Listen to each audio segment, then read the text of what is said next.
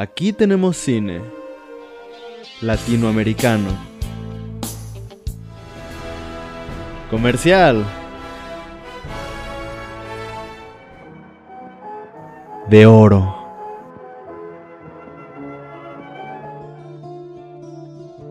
De autor. Documental. De culto. Experimental. Cine Club, un espacio para todo el cine. Normalmente esperaríamos a que lleguen los demás. Pero no Pero crees que nadie llegue. ¿Eh? No crees que nadie llegue porque es jueves. Eh, a- aparte, ah, hoy tenemos que acabar antes de las nueve, máximo nueve y media. Bueno, me parece bien. Tengo una sesión de fotos. Así que empezaré diciendo...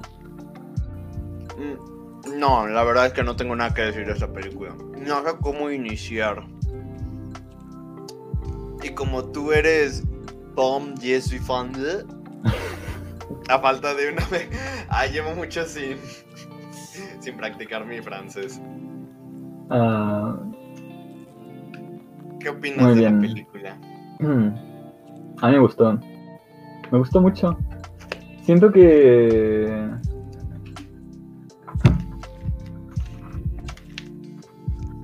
Hmm, un momento.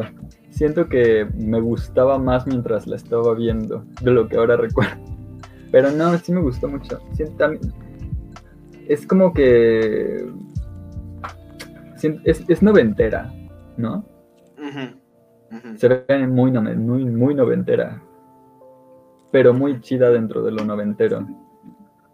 O sea, en general yo siento que el, el cine de los noventas tiene un granulado muy chido, pero por lo demás, aunque es que el cine de los 90 tiene un, un- un- un estilo muy particular, pero siento que es aburrido. Y este no. Mm, Esta no me parece aburrida, o sea, yo mientras la veía, pero no es nada impactante, ¿sabes? O sea, no es nada que se te quede grabado.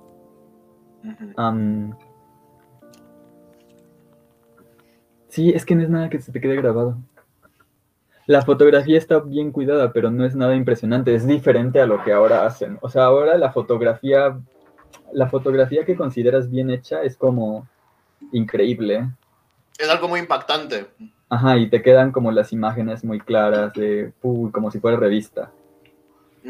Y esto, esto no. Pero la ves y dices, no, está bien hecha. O sea, está muy bien hecha. Y el granulado es algo que a mí me gusta mucho. Por, quizás por ese toque nostálgico de los noventas. O sea, Pero- ¿te gustan las películas granuladas? Sí. Pero también sabes que sin, sin granulado siento que, que parecen de pronto incluso como de videojuego. Ujú. como fal- artificiales. Como si en la vida real realmente viéramos con granulado, no sé, algo así siento. Pero me gusta el montaje mucho. Mm, Por ejemplo, cuando... Bueno, toda la narrativa visual me parece muy bien, cuando me acuerdo muy bien de cuando cuando se raspa la mano, llega a su departamento, a su nuevo departamento, ves que tiene la mano raspada, y en la siguiente escena, después de que ya consiguió su departamento, está en el café de abajo, pide algo, no, ni siquiera pide, el, el como que el del café le dice como, ah, ¿quieres tu, tu helado y tu café? Y ella le responde, como siempre. Y ves que su mano ya no está raspada, entonces dices, ah, qué buena, a mí me gustó mucho esa forma de transmitir que pasó el tiempo. Y sí, o sea, me gustó. Cinematográficamente está muy bien. Está muy por encima del promedio. Solo en- quizás se confunde con. No sé, no sé, no la, no, no, re- no estoy recordando bien. Quizás porque la vi hace poquito, no sé. ¿No lo viste hoy? Sí. Ah, yo también. Jaja. Mm. No sé. En cuanto al montaje, a mí sí me gustó. Pero hubo algo que yo lo interpreto de una manera, pero me saca un poco de onda. Y es porque no me gusta este efecto. Por ejemplo, estas transiciones, estos fundidos a negros, cuando suena la música orquestada, no me gusta. o sea, mí- no sé. Lo siento muy anti. No anticlimático, que como un poco fuera de tono. Yo inicialmente pensaba que eran transiciones, pero mm, cada vez que las veía me daba cuenta que chin, no eran transiciones, o sea, volvimos al mismo punto. Exacto, regresan al mismo plano. Es que no son transiciones, son... ¿Qué es? Es, digamos, la... La, mm, la mm, perspectiva interna de, de la mente de, de la morra. Porque eh, si te fijas es cada vez que le recuerdan a su familia. Cuando pasan los niños es como boom, sale la música. Y creo que cambia la, la melodía, la música como suena, creo que cambia en función de su estado de ánimo, pero tendría que verlo más, más en detalle. Y porque una cosa es cuando brincan los niños y ellas como que se infarta, y otra cuando le... ¿Qué es? ¿Que le dicen que era, que era su ama, que si era su amante o que le dicen que... Creo que le dicen que si era su amante Sí, sí, sí. o que llevaba años. También es diferente. Ah, entonces, yo caí en la... Bueno, me llegué a la conclusión de que eso, no eran transiciones, sino como la reacción de ella, que no podía mostrar, que era chido, o sea, no podía mostrarla físicamente, entonces te la mostraban en la música. Pasaban a negro y te la, te la mostraban en la música. Es lo que yo, lo que, lo que yo interpreté de esas. Sí, sí, sí. Porque a fin de cuentas, pues la película, o sea, a- todo gira en torno a, al duelo de ella. Y pues creo que son como estas dos formas de vivir el duelo. Esta parte melancólica más, más pasiva, por así decirlo. Y esta parte como un poco más ruda. ¿Cuál es? No sé, me- O sea, ¿cuál es la parte pasiva y cuál es, cuál es la parte pasiva y cuál es la parte ruda? O sea, eh, viene representado como, piensa, una transición, eh, bueno, esta, este fundido a negro es totalmente suave. Va en... Así. Es como una línea que va, no es totalmente, ¡pum!, corte a negro. Es algo que va en decreciendo. En cambio, la música llega como un ¡pum! Algo así. Entonces es como esta dualidad de las dos formas eh, a través de las que ella está viviendo el duelo. Mm. Ujú. O sea, así fue como yo lo entendí y dije, ah, no me gusta mucho cómo lo están usando, pero seguramente es por este contraste. Not bad.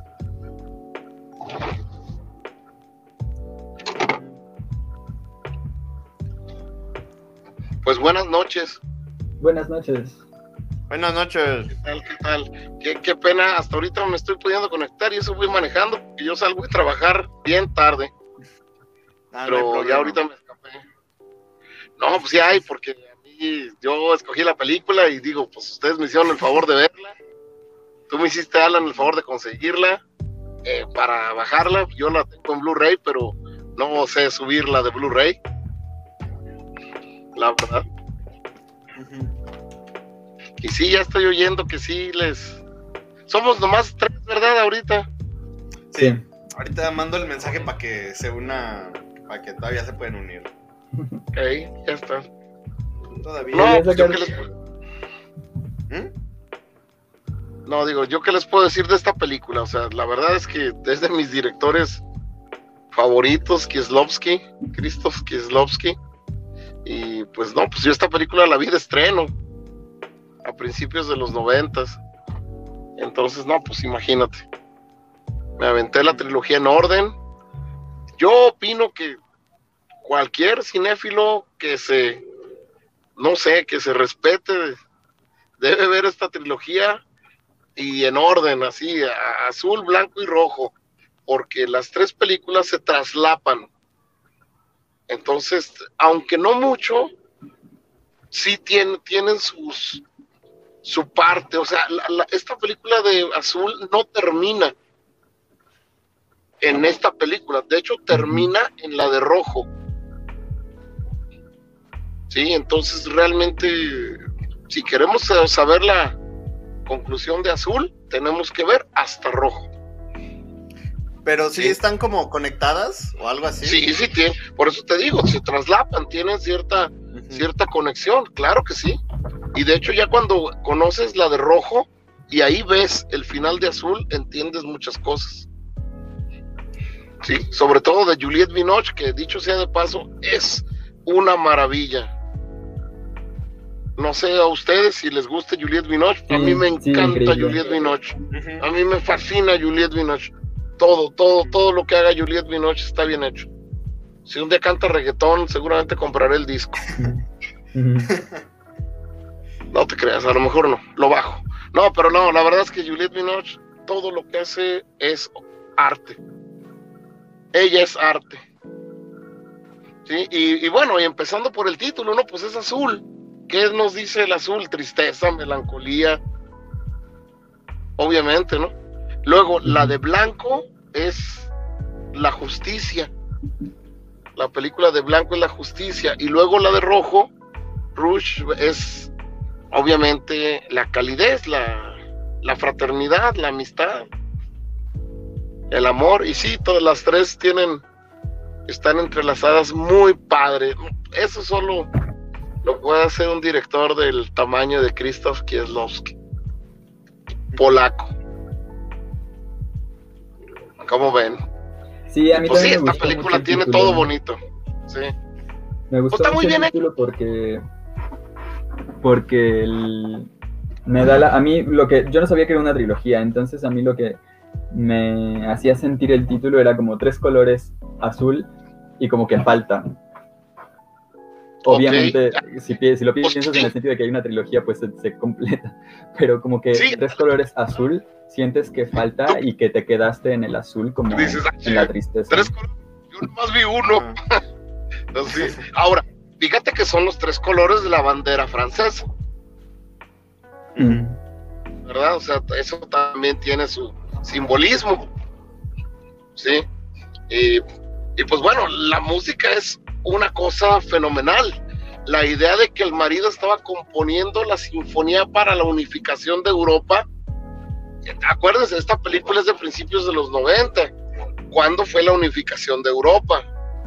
Sí, pues sí. Y, según esto, este señor estaba componiendo esa, esa, esa sinfonía, ¿no? El marido. Y ella sabía todo sobre esa sinfonía. Tenían una relación muy cercana, muy ellos dos, o sea, de tal suerte que ella, ella y el mejor amigo de él, pues sabían, podían continuar con la sinfonía y terminarla. ¿Verdad? No sé. Ahora, ¿se acuerdan del flautista? Del, de- bueno, de la flautita que se oye afuera del, del café. Ajá. Yo, yo no entiendo qué quiere decir esa flautita. yo no sé qué es eso. No la entendí en mis 20, no la entiendo ahora en mis 50. Sí, ¿y por qué estaba tocando su canción? No sé. No, no era su canción, no sé. Como Sí. que siento que era otra melodía, otra melodía simplilla ahí, de- con muy así, simplona, no, no sé. Digo, la verdad no sé mucho de eso, pero como que no se me hacía que fuera del, del Bueno. ah, Yo creo que lo que hace es dar a entender que, en realidad, o sea, es parte de, de la construcción del hecho de que ella era la autora real, eh, la compositora ok. real. Mm. ah, porque- sí. Porque cuando, cuando, cuando llega el señor, el, el señor al café, y le, ella le dice como, ¿escuchas eso? Y él le dice, oye, sí, me parece que es Y luego le va a hacer una pregunta, le dice como, ¿acaso ya? Y ella le dice, no, no. Y, me, y después, al final, me quedé pensando en esa escena y dije, lo que le iba a, a preguntar es, ¿acaso ya terminaste la, la, La sinfonía. composición? Ajá. La composición. y, y no parece como que tenga súper importancia para él, y sobre todo en el sentido de que está incompleta la canción, no puedes decir como que sea su canción porque no, ni siquiera existe, entonces ella lo escucha y completa la canción porque ella la conoce, pero en, realidad no está materializada, no la había materializado, pero al escucharlo ella se inspira y siente que es suya. Así es. Y luego lo- todos los tonos de azul que tiene todo, el, el este, el, ¿cómo le llaman? Chisme. Bueno, en inglés es chime. Eso de eso azulito que, que estaba colgando de, Mm. de la habitación de sus hijas. Sí, sí, sí, sí. Es una lámpara. ellos, le, ellos le dicen lámpara. Ok, En plan, ok. Sí. Y Eso está este, interesante. Sí, sí, sí. Y los, todos los Eh. reflejos que le caen en la cara de, Sí. de azul. Hacen que se vea todavía más hermosa e interesante. Sí, y a mí me gusta mucho la. Eso, eso es verdad. La, eso es lo que. Es, ahora que lo mencionan, sí, eso es lo que me queda de la fotografía. Como ah, la abstracción en la fotografía. De que es una cosa que se experimentó mucho en los 90 y que no sé por qué se dejó. El hacer fotografías y. O sea, hacer. usa- usar el. el, el- la- a- dejar abierto el lente, moverla, dejar que las luces se revuelvan y se mezclen y queden imágenes muy abstractas, o incluso en postproducción hacerlas abstractas, como en los videos musicales de Red Hot Chili Peppers de los. 90. Eh, no sé por qué se dejó, o sea, es algo que a mí me encanta que hagan, que, que quede raro, que cuando tú piensas en una foto, es justo como cuando tú piensas en una fotografía es justo lo que no te imaginas. Tú piensas en la fotografía como real, como que se ven las cosas como son, pero cuando con trucos de, de cinematografía son capaces de convertir las cosas de como son en realidad a como no son, me llama mucho la atención. Es como realmente estás haciendo algo completamente diferente y nuevo con, o sea, es algo que incluso si lo intentaras dos veces no podría volver a salir a partir de un mismo, de una misma realidad. Entonces, a mí me gusta mucho y se me hace que queda en la fotografía, me gusta, se me hace que, que queda simplemente muy bonito para empezar. Mm, Oye, ¿y el castillo donde vivía? sí. Que se desprende de él, lo vendió. Pues no, no lo vendió porque luego se lo queda. Pero Ah, bueno, sí. sí, se lo queda, le dice, al, le dice al señor que si el abogado no lo ha vendido, que no lo venda. Que no lo Ah, venda para que. Sí, cierto, Ajá. sí, es verdad. Sí. Sí. sí, pero como que la siento como, como diría las lavadoras Whirlpool, cerrando ciclos. Como que no quería dejar cabos sueltos. ¿Qué pasa con el mejor amigo? El mejor amigo siempre quiso con ella. ¿Y qué le dice ella? Le habla y le dice, ¿todavía quieres conmigo? Pues vente. Lo chapulineó. No, no, pues el otro ya estaba muerto, bueno, bueno, pues ya el muerto al pozo, el muerto al pozo. O sea, o sea, pero yo siento que ella lo hizo así como decir, no, no debo dejar cabos sueltos. Quizás ella también sentía una atracción por el mejor amigo de su marido, A mí me dio esa impresión, sí. De hecho, yo siento atracción por la mejor amiga de mi esposa, pues, si esas vamos. Bueno, pero el punto es que, ¿cómo le dice? Pues vente. ¿Verdad? O sea, pues, luego, luego. Y solo yo- una noche. Porque al día siguiente algo le dice ella de ahí hay café o algo así, no, no me acuerdo qué le dice. Sí.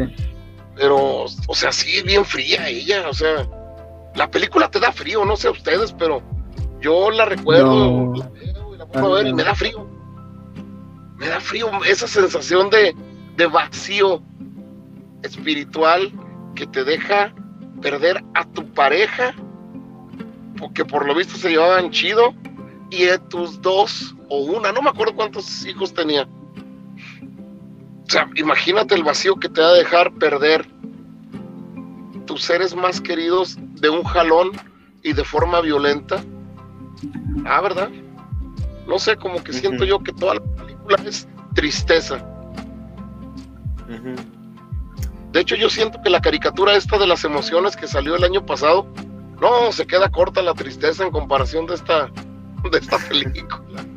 Qué raro, a mí. mm, yo pensé que me iba a dejar devastado. O sea, en algún punto de la película dije, chale, me vas a. O sea, ahorita vamos tranquilos, pero me vas a dejar devastado, ¿verdad? Y no. Porque Es lo que- que, yo, yo siento es que todo el tiempo es como. Sí prevalece esta tristeza, pero al mismo tiempo ella no puede evitar como sacar su naturaleza y ser bondadosa y cariñosa con la gente y, y, y- y creo que en, al- en algún momento le dice a su mamá como ya no voy a amar a nadie, ya no me voy a in- involucrar con nadie, pero de ahí mismo ya se está, o sea, ya es amiga de la, de la vecina que, que trabaja en un burdel y está como, es que de pronto necesita ayuda o cuando intenta matar Por- a las ratas y no puede. Sí, por ahí se entrelazan las otras dos, ¿eh? En eso que estás diciendo. Pero no voy a spoilear absolutamente nada. Pero por ahí las se voy a ver, sí las voy a ver.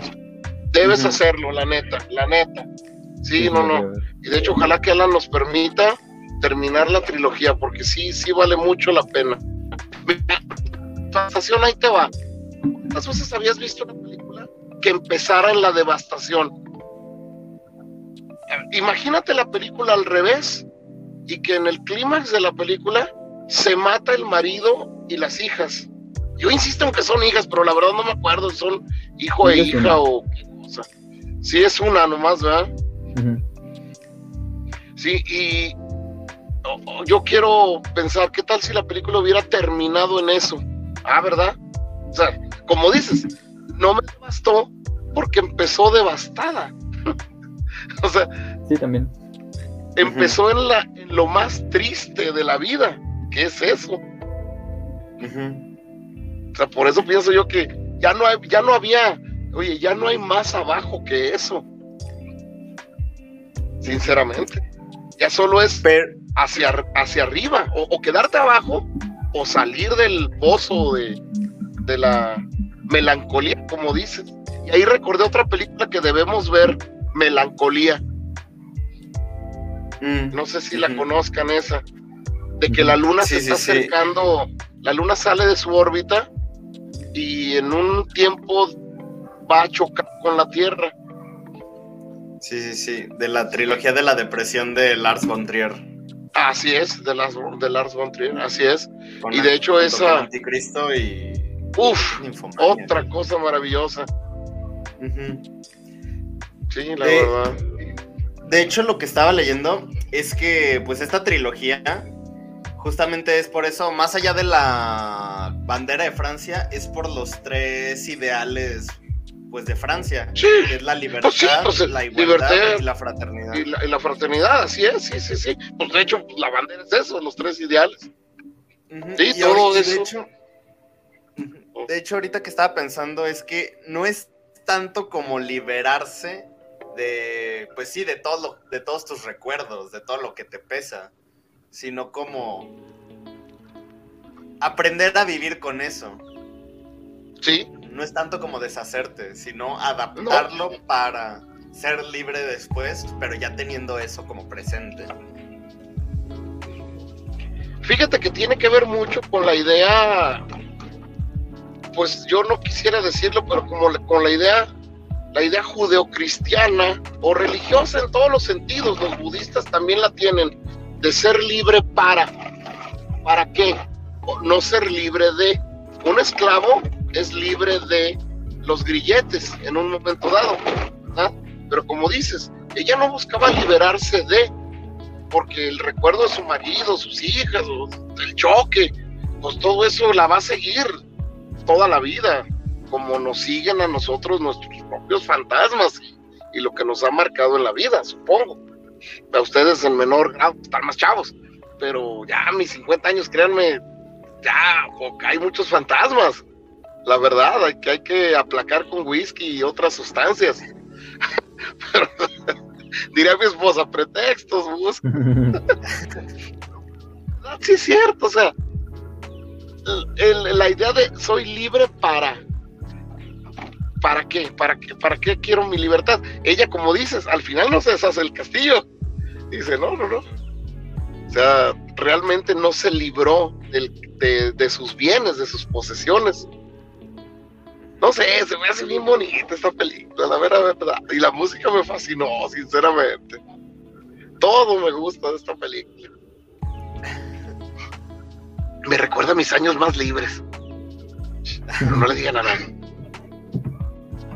Y tal vez por eso la escogí, porque sé que ustedes están chavos.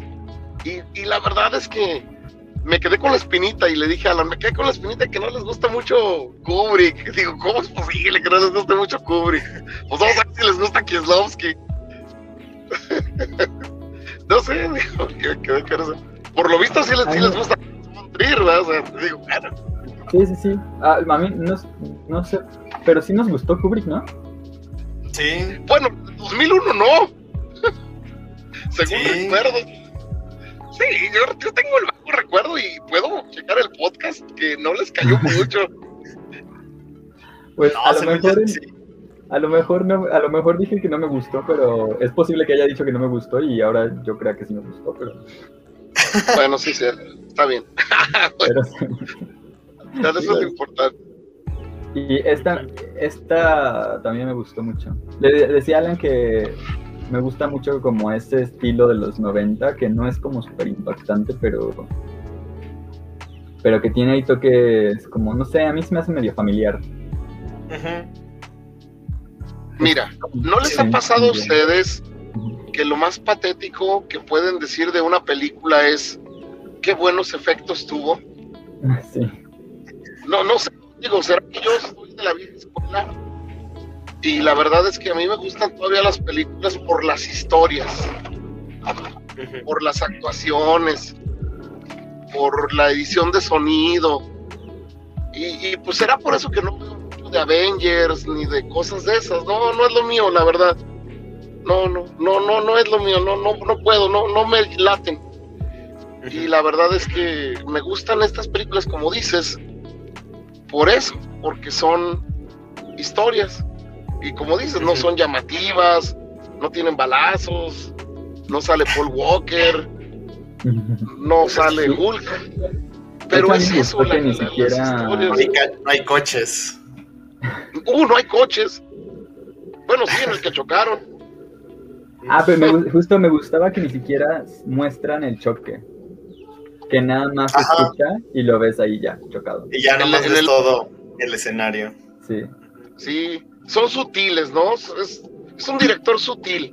Es- Miren, él tiene un, sí, él tiene un decálogo.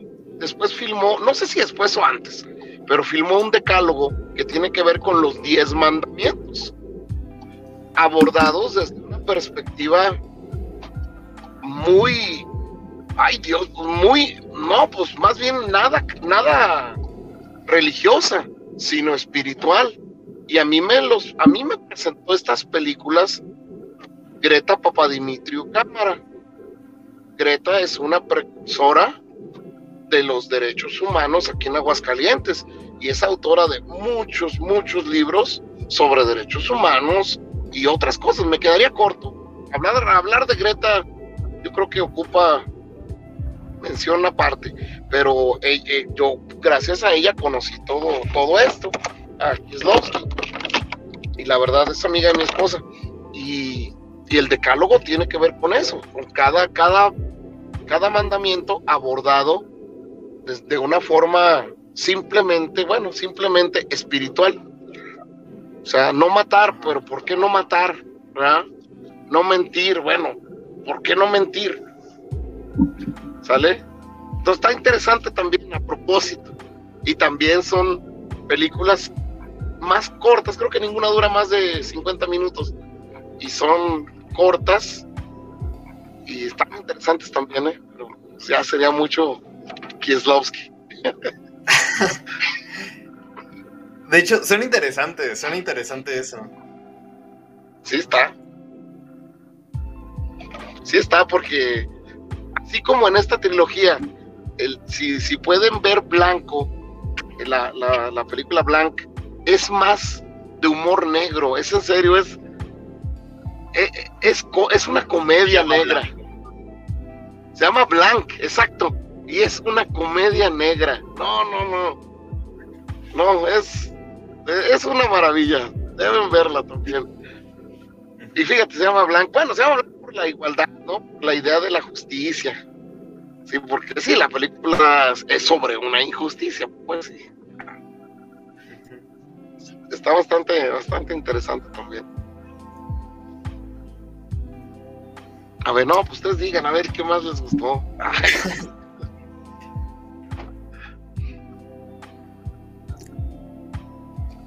Ay, perdón, es que estoy anotando, estoy anotando. Listo. Uf. Ay, no sé. Ay, ¿qué era lo que iba a decir? Ah, sí. Bueno, yo valoro mucho las películas. Yo sí soy de esos que dicen como de, ay, qué buenos efectos. Pero no tanto por el CGI, por ejemplo. Ah, ¿Este sábado?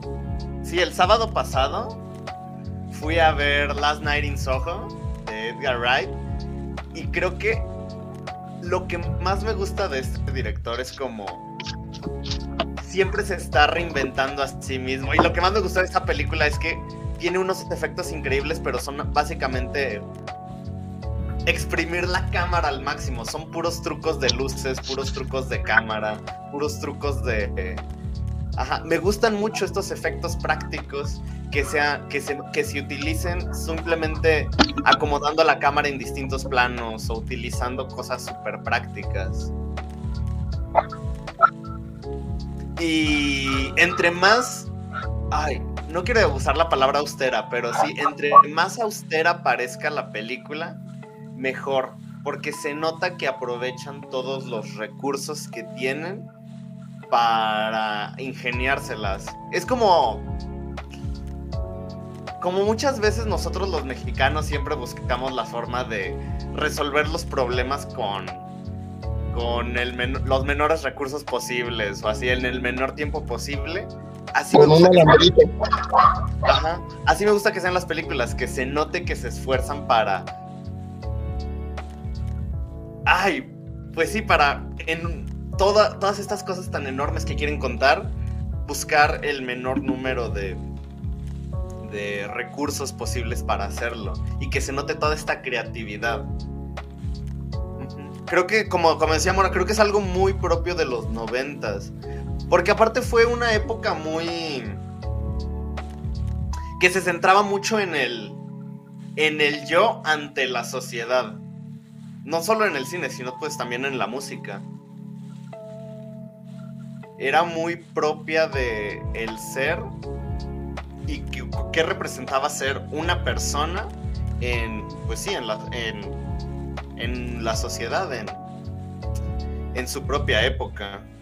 Digo, siempre pongo el ejemplo, pero pues es porque me gusta mucho el género, pues es como el grunge. Ay, el grunge tan bueno.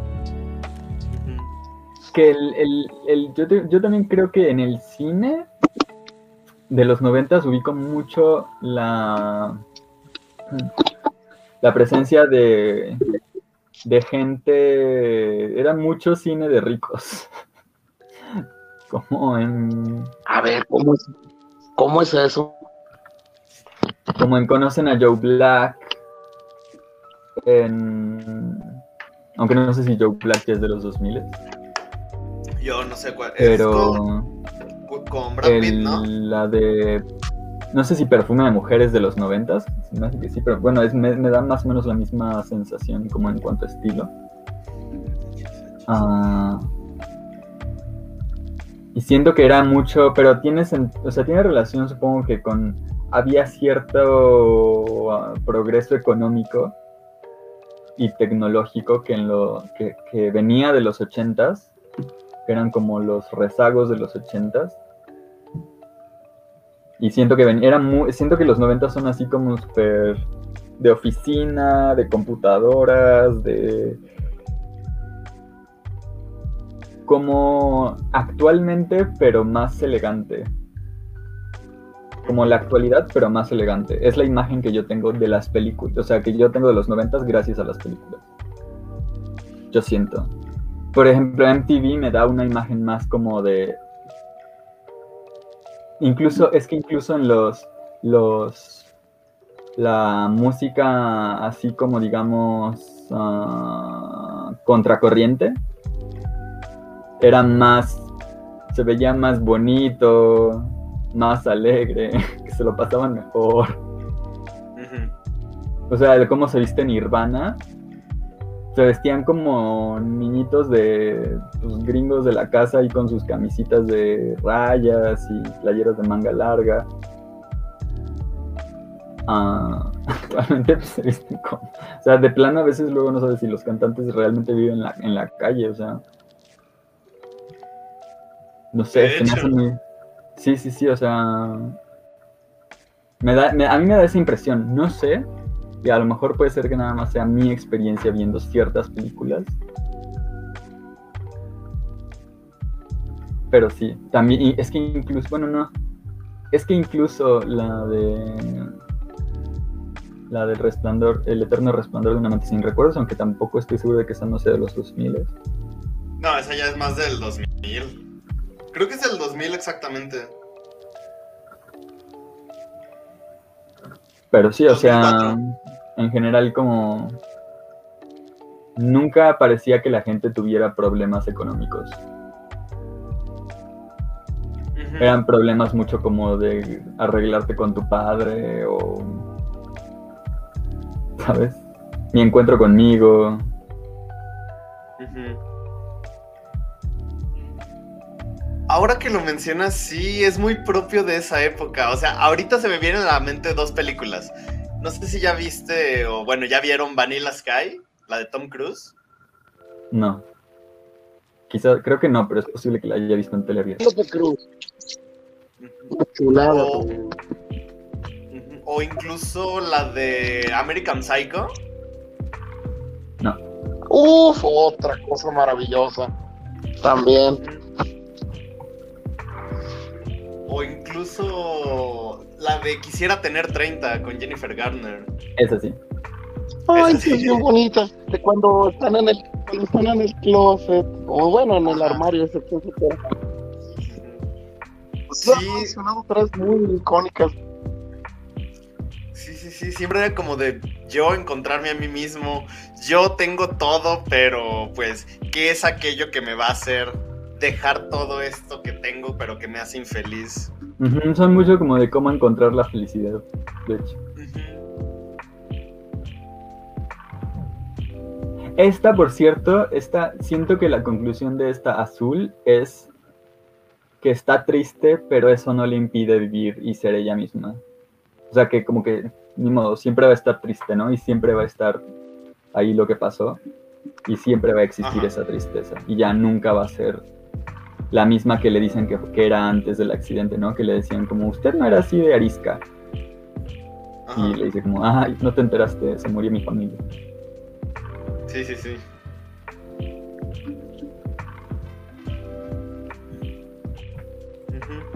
Pero que aún así puede, pues, no sé, vivir, ¿no? Yo en algún momento pensé que estaba como, ya, esta morra se me va a suicidar aquí, cuando estaba viendo a su madre por el cristal y ya ni la visitó. Dije, no, aquí esta morra se me va a suicidar, ya quién sabe qué va a pasar. Y no, pues, Ay. como, como que Eso decías de la devastación, pues, también, ¿verdad? Ajá, también, sí. O sea, esto se va a poner peor, se va a matar. Y sí, sí, sí, sí pudo haber sido. Me gustaría acordarme cuando la vi hace, pues, casi 30 años. ¿Qué pensé? Pero no me acuerdo, te lo juro. Pero, ah, cómo la disfruté, de hecho. ¿Y han visto más de Juliette Binoche, a propósito? No, Yo- creo que no. Es posible de nuevo, porque estas películas de los noventas, como que si la veo me renace. Te digo que es, una idea muy familiar que tengo como muy en la cabeza de, de este estilo, de esta eh, cin- cinematografía, pero mm, según yo no. Tiene unas muy cotorras. No sé si vieron esta, la de Chocolate, con Johnny Depp. Ah, es buena. Es bonita. Juliette Binoche tiene, bueno, tiene la insoportable levedad del ser, simplemente. con Daniel Day-Lewis. Y ah, no me acuerdo la otra chica que es también apabullantemente bella. Ah, que la, ahorita la googleo. No, sí he visto más con ella. Viéndole la cara eh, como en otro peinado. Yo creo que sí he visto más con ella. ¿Saben a mí quién se me figura? Esta chica de la película basada en el cuento de Sueñan las ovejas con Sueñan los, los androides con ovejas cibernéticas, mejor conocida como Blade Runner. Hay una chica en esa película que se llama Shan, Shan Young, que se supone que es la, pues un- es, es un androide, que luego en la, en la siguiente película de, de, de Blade Runner, no sé cómo se llama, 2000 no sé qué, 2049. Tuvo un esa donde sale, se, se supone que tiene una, una hija, esa androide, la tiene con Harrison Ford. O sea, está, a mí me gustan las dos, ¿eh? A propósito, las dos de Blade Runner, las dos me encantan. Recordemos Ay, que salen dunas. también salen Dunas, ah, en la actual de Dunas. No, en la original. Ah, mira, mm, no me acuerdo. Uy, esa, esa original de Dunas, cómo me, cómo me gustó a mí. A mí sí me gusta esa onda de Dunas. Que luego, pues a mucha gente que no le gusta mucho el género fantástico, pues no, no, no les cae. A mí me han dicho mucha gente, no he ido a ver la nueva, pero me han dicho, no, pues tres horas de dormir en el cine o algo así. Yo, "Ups, perdón, perdón por hacer cosas tan geniales. Sí, o sea, sin ser de veras, perdón, pero es que esas cosas son demasiado geniales como para que las entienda todo el mundo. Y sí, no, no, no. ¿Sí les gustó Dunas a todo esto? Bueno, A mí sí, la nueva sí. No he Sí. visto la vieja. mira, la vieja es, volvemos a lo mismo. La vieja no tiene efectos, tiene actuaciones. Sale hasta Sting. Ahí nomás, o sea, tiene, bueno, y tiene el montón de actores de Televisa de extras. Veras, cierto, cierto. montón de actores de de Televisa. Yo, Ajá. aquí solo, eso sí quiero hacer mi comentario de, de que Timothée Chalamet no actúa en nada, pero en nada. O sea, este, te lo resumo así nomás, le podría hacer su montaje de, esta es su cara de me están matando a mi padre, esta es su cara de me están, me están diciendo que me quieren, esta es, mi, esta es su cara de voy a pelear la guerra, Como, Fíjate, esta es su no, cara de me acaban de coronar rey y esta es su cara de me acaban de traicionar. Es como... Siempre tiene esa carita de niño guapito y no, se la quitan por ninguna razón. sí. Pues, pues fíjate, lo, lo que dices, con, digo, La me estás dando la razón, realmente. o sea, Bayern. sí, porque la, la, las películas, la película anterior, y luego, ah, también acuérdense que la de Dunas casi la filma Alejandro Jodorowsky. Ujú. Ujú.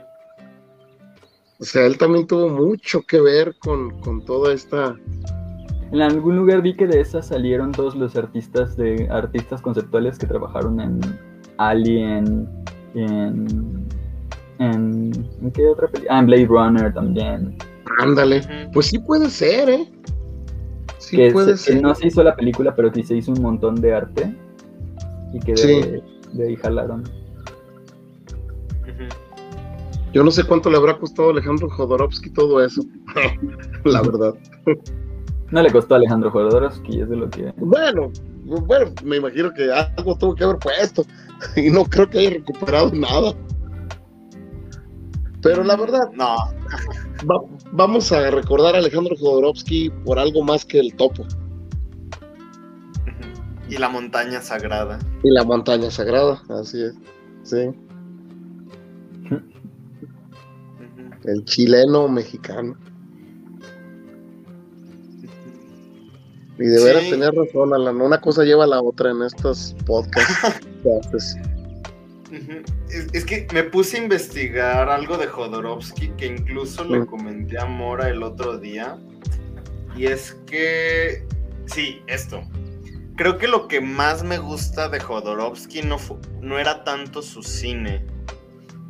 sino todas estas cosas que él hizo en cómics, como el Incal, que creo yo que fue lo que definió a Moebius como dibujante. Mm. Que hay- bueno, yo soy súper fan de Moebius porque, o sea, tiene cosas súper, súper locas. Y creo que en parte todo esto que hizo es justamente por lo de. Lo de. Ay, ¿cómo se dice? Lo de Dunas. Pero no sé, me gusta. Es un estilo muy.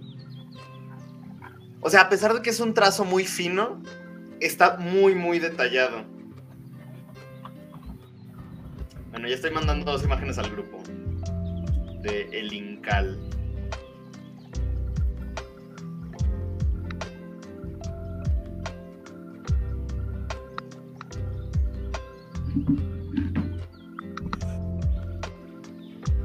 Porque, bueno, aparte, yo hace tiempo escuchaba un podcast de. eh, bueno, este es aparte. eh, se llamaba Los Forasteros. Y me acuerdo que Humberto Ramos siempre decía que un, un director de cine es un dibuja. No, un dibujante de cómics, a fin de cuentas, es un dibuja, es un director de cine Sin cámara. que no. sin cámara, que todo lo dibuja. No tiene para Y una sí. cámara. Solo detalla sus storyboards y ya.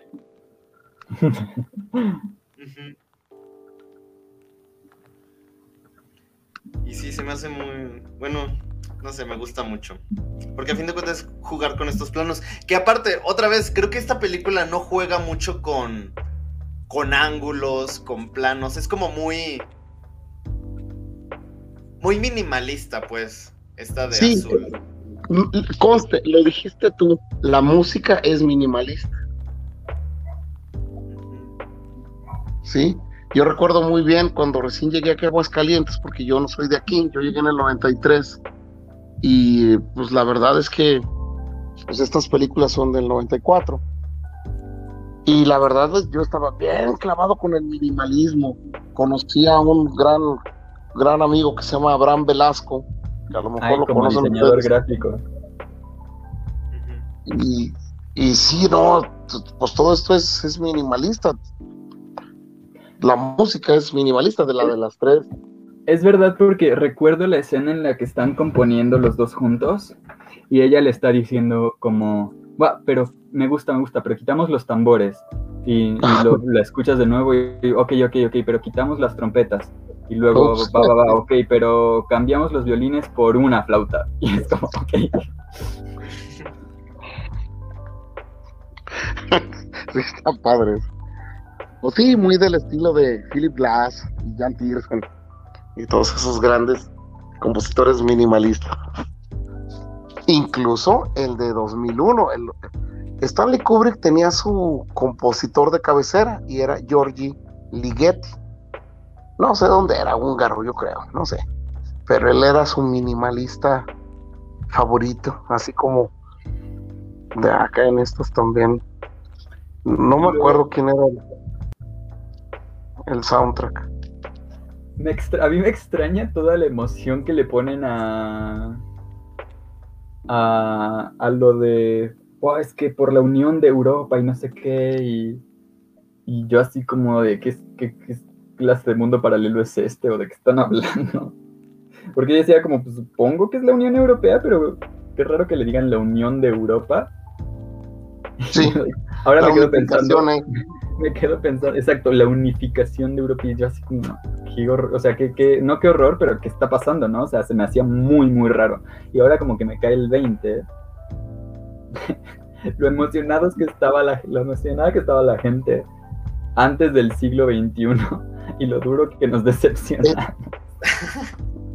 Exacto, fíjate, tienes razón porque le llamaban unificación de Europa y al final ni se llamó así. Sí, y además están ahí Uc- Ucrania, eh, Uf, Eslovenia. están. Ajá, están ahí como esperando, como ya me pueden juntar. Y los que están dentro, como chale, creo que debimos. creo Ya que me quiero me salir. quiero salir. El Brexit. Bueno, Es lo que hoy llamamos Unión Europea, ¿verdad? así es, Sí. así es. Y luego Alemania, Alemania y Francia así como, no, Grecia, tú te quedas, porque me debes dinero. Dale, qué horror. Tan- tanta ilusión que le metían a, a eso. Tan mal. Que ni siquiera salió mal, pero no creo que se hubieran, o sea, se hubieran imaginado lo que iba a pasar. Ya me metiste miedo. Ya me metiste miedo con el Tratado de Libre Comercio. ¿Con el nuevo? Ajá. No, en México no nos dieron chance ni de emocionarnos, ya estábamos jodidos antes de empezar el nuevo siglo. Fíjate, hablando del Tratado Libre- de Libre Comercio, cuando recién empezó el tratado, el NAFTA, pues, nos habían dicho, nos decían, no, muy pronto ya van a poder comprar coches americanos y traérselos aquí sin problema. Todavía no se puede, 2021. Ujú. Todavía no se puede. Dices, bueno, ¿y eso cuándo va, eso cuándo va a ocurrir? Digo, yo te lo digo como un simple ciudadano que yo no sé nada de esas Pero es lo que está haciendo AMLO, ¿no? Lo de legalizar los autos chocolate, ¿no? Sí, ándale, esa, esa cosa. No, todavía hay un montón de. Sí, todavía hay trabas. Sí, muchas, muchas, muchísimas. Entonces, no, pues. O sea, ni cómo ahorrar tres mil dólares e irte por un jet allá a la frontera. Pues no, ¿cómo si? Realmente no, no es tan fácil. Y en su tiempo a mí se me hacía, ah, qué padre, mira el Tratado de Libre Comercio. Uf, no, al rato ni visa vamos a ocupar. ¿Cuál? O sea, en Europa, en Europa realmente no, no utilizan visa entre los países de la Unión Europea. Ahí sí es más. No te piden, no te piden ni pasaporte, ¿no? No, no, no, eres comunitario, así le llaman. Yo- y fíjate, y eso lo sé yo por los jugadores de fútbol, que recuerdo que el mentado Rafa Márquez, por haber tenido no sé qué pariente español o algo así, él le jugaba como comunitario. Y por eso no le costaba al equipo como extranjero. O sea, no, no, no, no era la cuota de extranjero. Supongo que como en todos lados podían tener dos, tres extranjeros. Y, y él no era extranjero, era comunitario. Qué curioso, ¿no? Y pues, ay, no sé, esta película, tienes razón. Si la, bueno, viéndola en, en retrospectiva, o sea, cómo soñaban, bueno, no sé. En general es más o menos la idea que yo tengo de los 90, ¿no? O sea, como es lo que les, pues eso, lo que es más elegante, que es como súper aspiracional y justo, justo, justo antes de que pegara completamente la posmodernidad. Que llegara hasta, hasta el pensamiento más este cotidiano.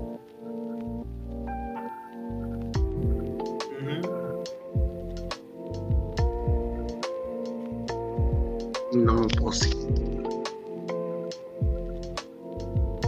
Estaba viendo otras películas de, de, pues de, de- con, con Juliette Binoche. La doble vida de Verónica, no me acordaba de esa, también muy buena, muy erótica.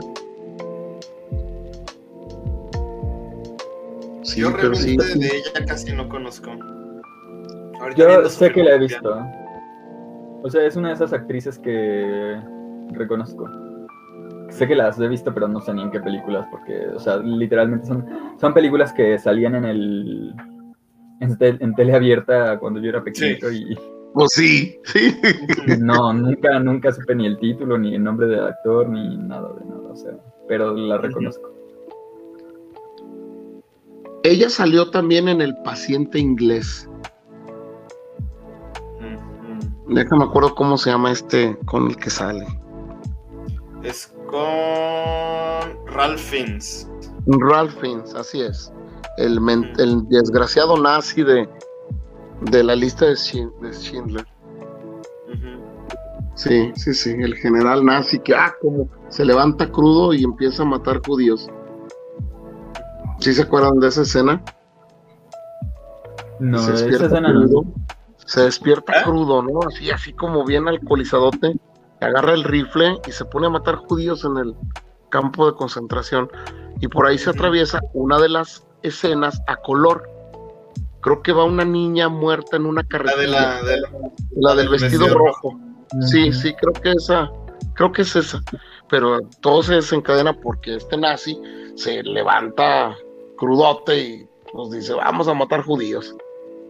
No, no, en esa película odias a Ralph Fiennes. O sea, dices, no, en se- en serio. y en el paciente inglés lo amas realmente.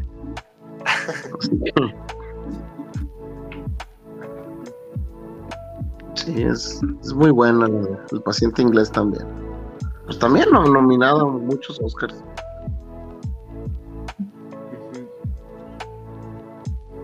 Lo que se me hace raro es. El director es polaco, ¿verdad? El de, de sí, sí, es de. Ajá, el de. Sí, de nacimiento es polaco, pero supongo que avecindado en Francia, porque pues también otras, no, no te creas. Bueno, estas tres películas pues, están en francés, están filmadas en Francia, pero el otro, el Decálogo, que les digo, no, ese como que no es de. No, no, no, eh, está filmado en, en Polonia, creo. O sea, no, realmente no. Sí, pero de que es polaco, es polaco. Porque estaba viendo. Voy a ver si se ve en, en la cámara. Estaba viendo los pósters de esas películas del Decálogo y se me hacen algo súper interesante. Mm, Porque, a ver, cuéntame más. Ay, no sé. no sé.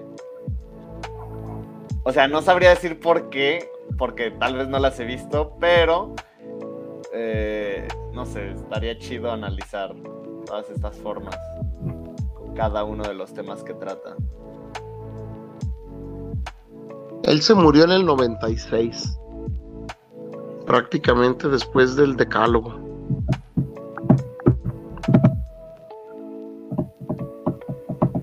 Sí. No hizo mucha, mucha cinematografía realmente.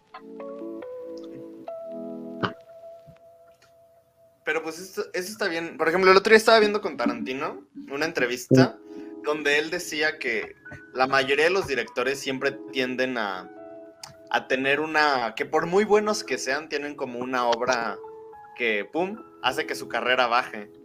Y por eso siempre es saber cuándo detenerse y cuándo retirarse. Eh, pero sin morirse. Y a, eso mí, sí. a mí no me parece. O sea, un director puede hacer lo que. O sea, no tiene, un director no tiene que ser una leyenda. Pero Extraña. toma en cuenta de que si haces algo así muy malo, ya no tienes, puede que ya no tengas el... las Sí, pero si no haces, ¿cómo si es? no haces nada, ya no tienes oportunidad de hacer nada. O sea, O sea, pero de- por eso debes saber cuándo retirarte. pero al retirarte ya no haces nada. Pero, O sea, si tú quieres oportunidades para hacer y por eso quieres ser bueno, ¿en qué te sirve ya no hacer nada? Si lo que quieres es hacer. A lo mejor ahí sería al revés, ¿no creen? O sea, cada, un director tiene una película que lo catapulta hacia el éxito. Es un antes y un después. A ver, estoy pensando en Quentin Tarantino. Sinceramente, ¿cuál fue la primera que vieron de él? Mm, Yo, Kill Bill. mm, Ah, fíjate, Kill Bill. Ni ah, siquiera la que yo vi. No sé cuál. Ah, no fue Bastardo sin Gloria, fue otra, seguro. Ah, ok. Que O sea, quizás- la no, mía. quizás, de hecho, quizás fue la de los ocho más odiados. Bueno, la primera que yo vi y me encantó, obviamente es de mi top 10, yo creo, es Pulp Fiction. Mm, Y en ese tiempo, volvemos a los 90, pues también esa es como del 94, creo, 95, a lo mucho, no me acuerdo. Pero es muy vieja, o 93 quizás, no, no me acuerdo. El- el Es del punto es que- 95. Ah, ok, ok. El, el punto es que cuando la vi, me maravilló y quise ver más de Quentin Tarantino y solo me encontré una hacia atrás, genial también, Perros de Reserva, Sí, que supongo que ustedes ya las vieron también, sí. pero, Sí, sí, sí. pero yo, yo no me iba a esperar jamás Bastardo sin Gloria, nunca De hecho- pensé en... De hecho, creo que después de los ocho más odiados, ese es el orden que yo seguí. Ok, O sea, creo que, sí creo viste que vi los ocho más odiados, me gustó mucho y me contaron del director y me puse a ver este Pulp Fiction y luego vi Basta- perros sin perros perros de de reserva, Reserva. y luego Bastardo sin Gloria. ¿Y Kill Bill? Kill Bill también, pero Kill Bill es que yo creo que Kill Bill ya la había visto. Sí, es, Kill Bill también es película de la tele abierta. Entonces, Sí, la vi después, pero ya la había visto. No, y, ahí- no y ahí la- volvemos no a lo mismo. Si vieron Perros de Reserva, volvemos a los 90. Ujú. No había efectos especiales, pero qué cosa, qué actuaciones de Harvey Keitel y compañía. No, no, qué cosa. Luego Harvey Keitel repite en, en, en Pulp Fiction como con un personaje de culto. The Wolf, ¿se acuerdan del lobo que llega a solucionar los problemas, hacer el trabajo sucio? Tipo Ray Donovan. Sí. Pues volvemos a lo mismo, son películas noventeras, sí, sí, cierto. Supongo que habrán visto también. Ay, iba a decir que me gusta más que los directores como que tengan varias obras así que los catapulten. O sea, que la gente, que como que se están, bueno, tal vez no que se estanquen, pero que sigan teniendo obras que, pum, hacen que la gente vaya viendo que son versátiles en distintos géneros. Como por ejemplo... Sí, por ejemplo. Bueno, pues el, el mismo Quentin Tarantino, ahora que hizo la de Hollywood, ¿cómo se llama?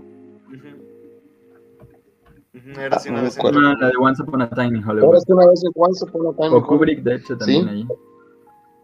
Ajá. Sí, Once Upon a Time in Hollywood para mí, para mí también es una obra maestra.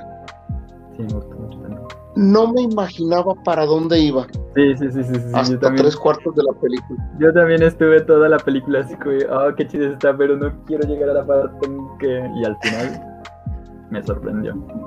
Sí, no, no, no. A mí, no, a mí me marcó mucho esa porque, acuérdate, termina en la noche fatídica de Charles Manson. Es que fue un muy buen troleo, además. Yo creo que la película es muy buen troleo. Es como todo el mundo ya sabe lo que va a pasar. Entonces, o sea, todo el mundo sabe lo que va a pasar porque es historia. Entonces, voy a hacer una película acerca de la historia, pero voy a cambiar la historia, que nadie se lo espera. Y que tú Sí, dirías como, guau, qué mal pedo, ¿cómo vas a cambiar la historia sin afectar a la gente?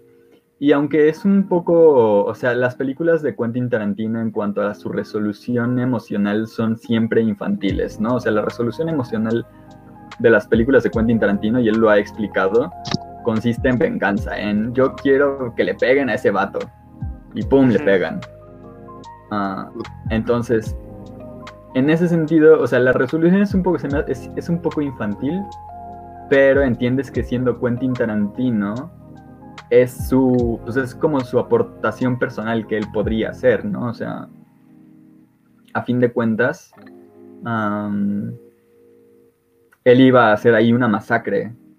Y la pregunta, o sea, ni- uno ni siquiera pensaba como cómo le va a hacer para hacer una masacre sin faltar el respeto a la, o sea, porque te van a mostrar toda la violencia y, te- y- y Quentin Tarantino siempre muestra la violencia como algo positivo. O sea, el, el refuerzo de Quentin Tarantino en- con la violencia siempre es positivo, siempre es como un espectáculo de violencia.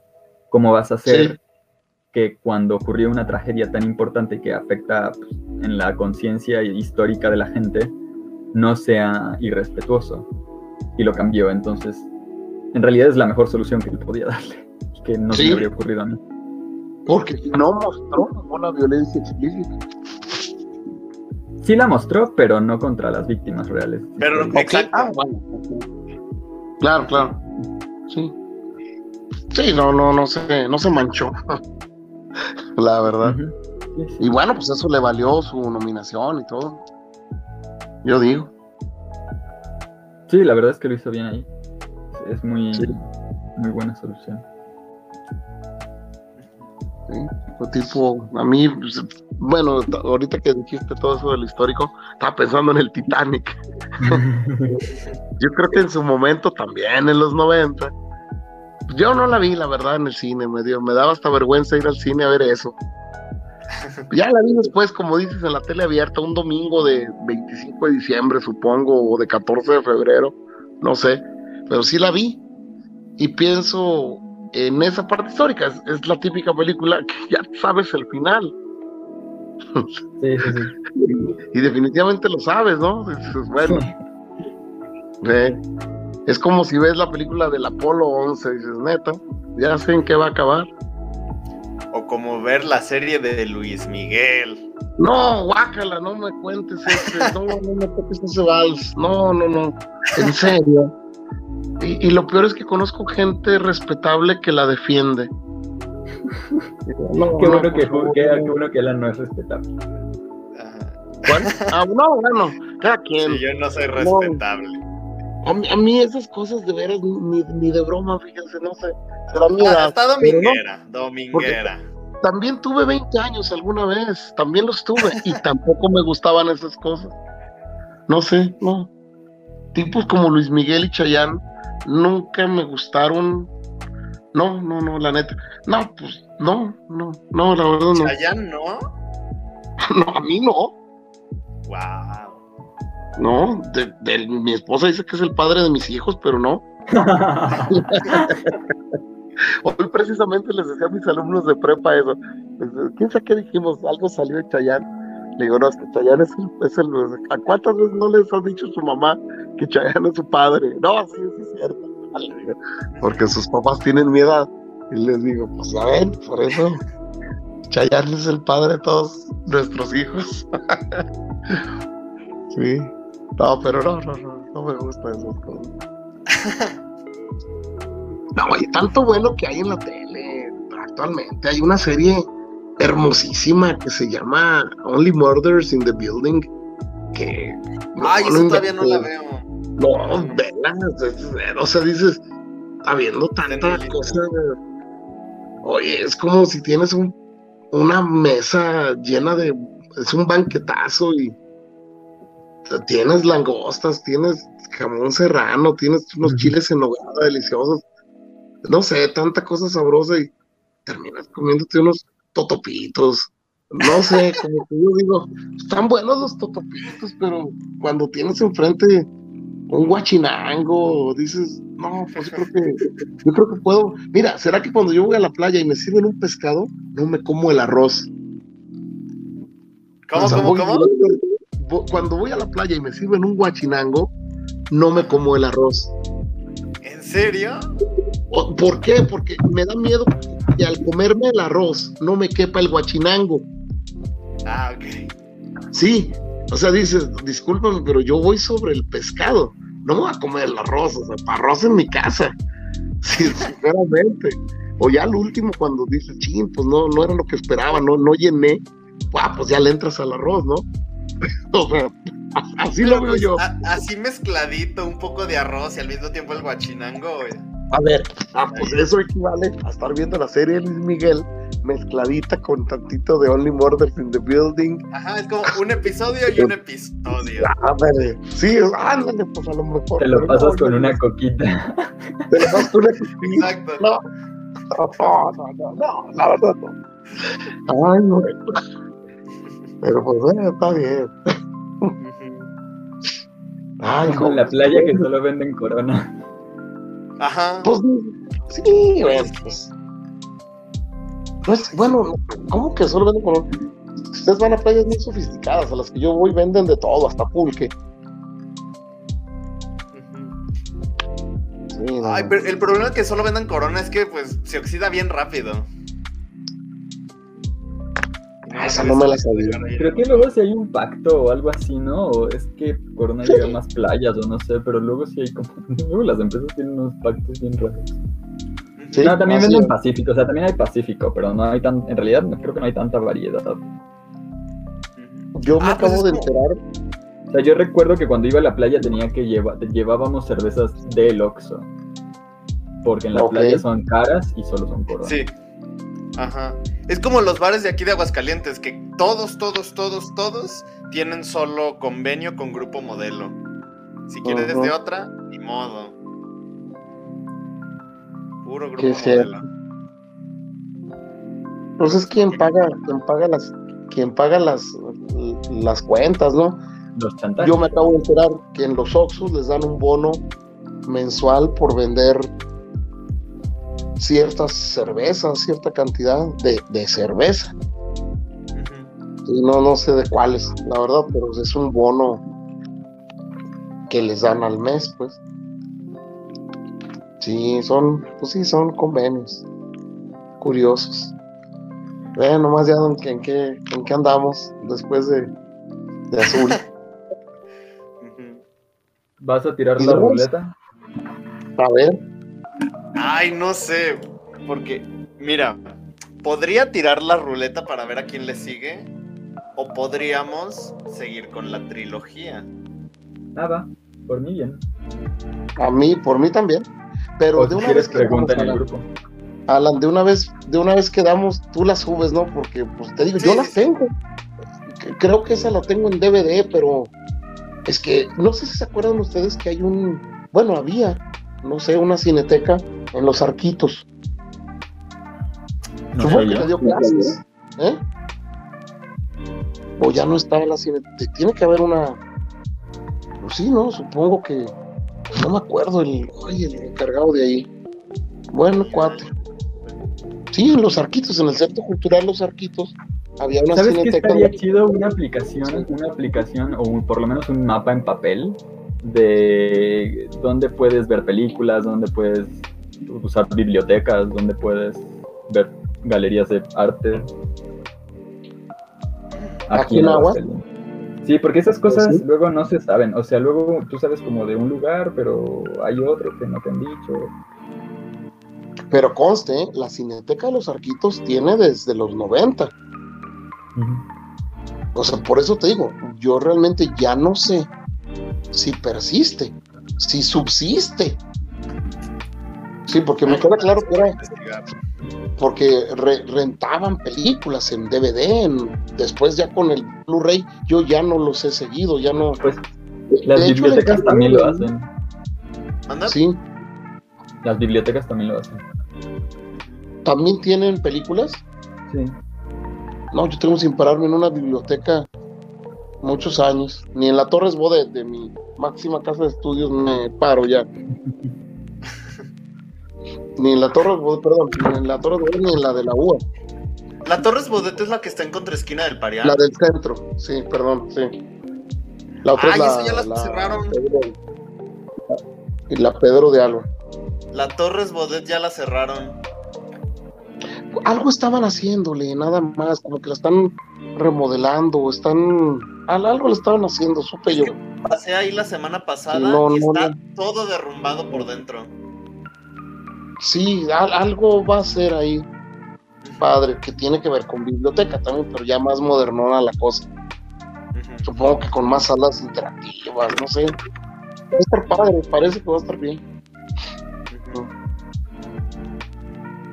Sí, y la de la UA, pues es la doctor Pedro de Alba, si no me equivoco. Sí, sí, sí. Eh, Ay, sí, sí, sí. así es. Pues como ustedes digan, jóvenes, yo me tengo que retirar. Les agradezco mucho que hayan aceptado ver esta película. Espero que haya sido de su total agrado, como lo es de mí. Sí, pues ya les pregunté en el grupo y si nadie contesta, pues el que calla otorga. El que calla otorga, dicen, ¿verdad? Así que, pues sí. Está bien. Me Entonces, agrada para la idea. finalizar, ¿cuántos Sergio Points le das a Azul? Ah, no, no, todos. ¿Cuántos se puede dar? ¿Cuántos hay? Del 1 al 10. No, del 1 al 10 le doy 10. Es que cuando veas blanco y veas rojo, no te creas. Sí, a mí me gusta más azul que blanco y rojo. Ah, eso sí. Eso sí. Sí, sí, le doy 10 a esta y quizás les, les anticipo que a las siguientes dos les doy 9 y 9. Pero sí, a esta sí, sí se merece todo, todo mi amor será que también, como les digo, me tocó en mis 20 y así como ustedes están en sus 20 y pues no sé, me, me llegó muy, Ya saliendo de los 20, así. ¿eh?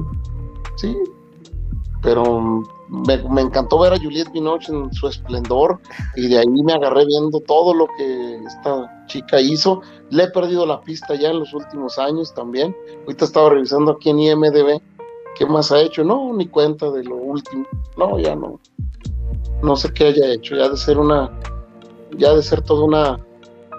Toda una MILF, supongo. o no sé. no sé cuántos años tenga, la verdad.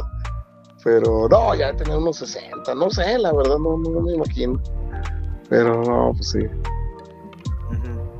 Si me la encuentro, sí le brinco a besos.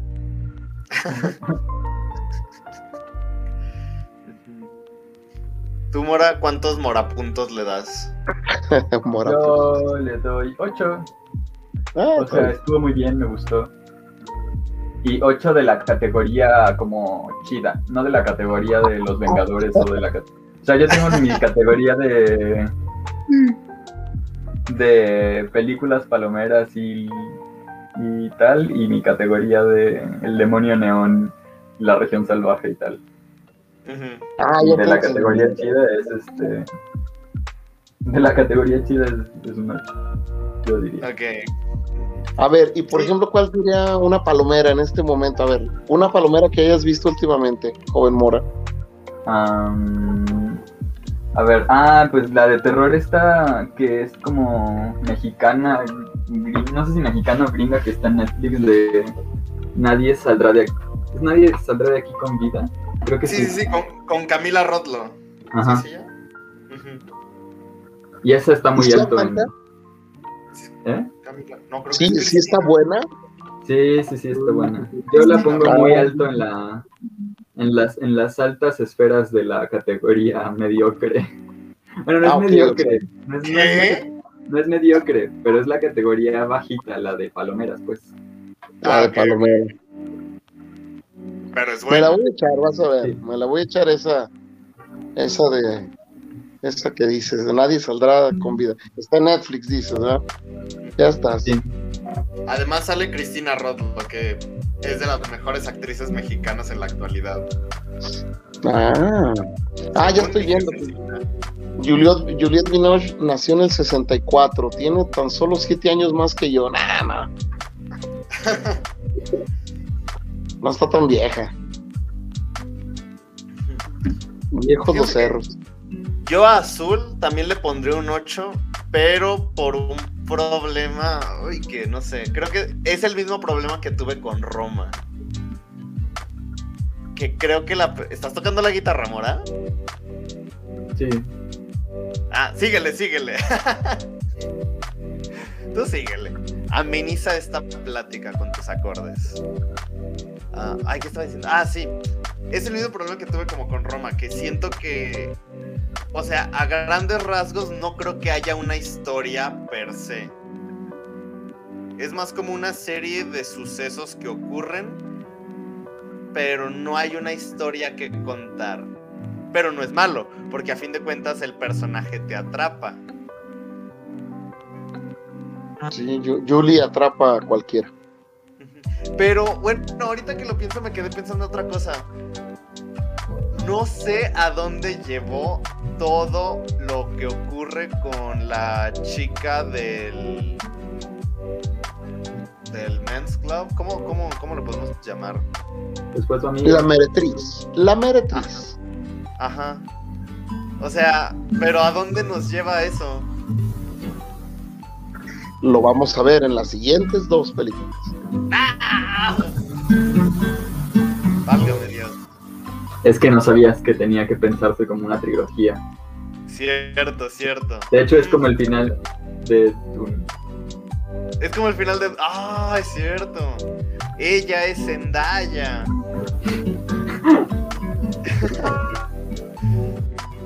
Tiene sentido. Ella es una Fremen.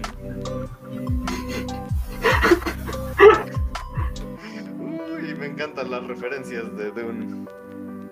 Pero sí. Pues, por si acaso, ahorita voy a dejar descargando la película de Blanco. Y ya. Ok. Y por. Yo sé que por motivos de copyright no puedes decir de dónde las descargas, pero ya acá en corto en el WhatsApp sí me puedes decir de dónde. Sí se puede decir en YouTube, Sí, sí, Ah, sí, pero. mientras no pongas el link en la descripción. pero no, no quiero que cuando sea famoso y la gente revisite estos podcasts vean que soy un hombre piratón. Uy, ah, no, entonces por WhatsApp mejor. Ajá, así que solamente diré que las tengo originales en DVD y las copio en una USB y se las subo a Drive. Ah, ok, eso, eso sería mejor. Yo, yo a mí me gustaría saber hacer ese ripeo, porque sí tengo muchas en Blu-ray y en DVD, y no, no, no sé hacer eso. Ah, yo, yo ni siquiera sé si se puede. Sí, sí, sí, se debe poder, no lo dudo. Bueno, sí. volvemos a los, volvemos a los 90, se hacía DVD, ripeábamos para grabarlas a otro DVD, Ajá, ah, es cierto. Pues así que se debe poder. Cierto, cierto. Pero, Pues bueno, entonces ahorita en la noche ah, copio mi DVD, lo meto en una USB y lo subo a Drive. va, Para pues todos. muchas gracias, fue un placer. No, pues Compartir. gracias por recomendarnos esta trilogía. Yo la verdad ya tenía mucho tiempo que la había escuchado, pero nunca me había dado el tiempo de verla. ¿Tú ya la habías oído, Mora? No. Yo no. Pues qué bueno que, qué bueno que les gustó. A lo mejor sería interesante volver a, re- a- a re- o sea, volver a escuchar sus evaluaciones de las tres. A ver cuál de las tres les gustó más. En escala palomera y en escala luz. ¿Eh?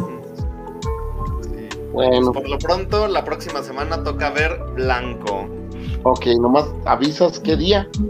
Por mí todos los días son domingo, porque todos los días salgo a la misma hora, pero no le hace. Ah, pues para la próxima semana ya será otra vez en martes. Ok, muy bien. Va. Pues, Pues muchas, muchas gracias. Joven Mora, hasta luego. Hasta luego, nos vemos. Buenas noches a todos. Nos vemos el martes. Nos vemos el martes.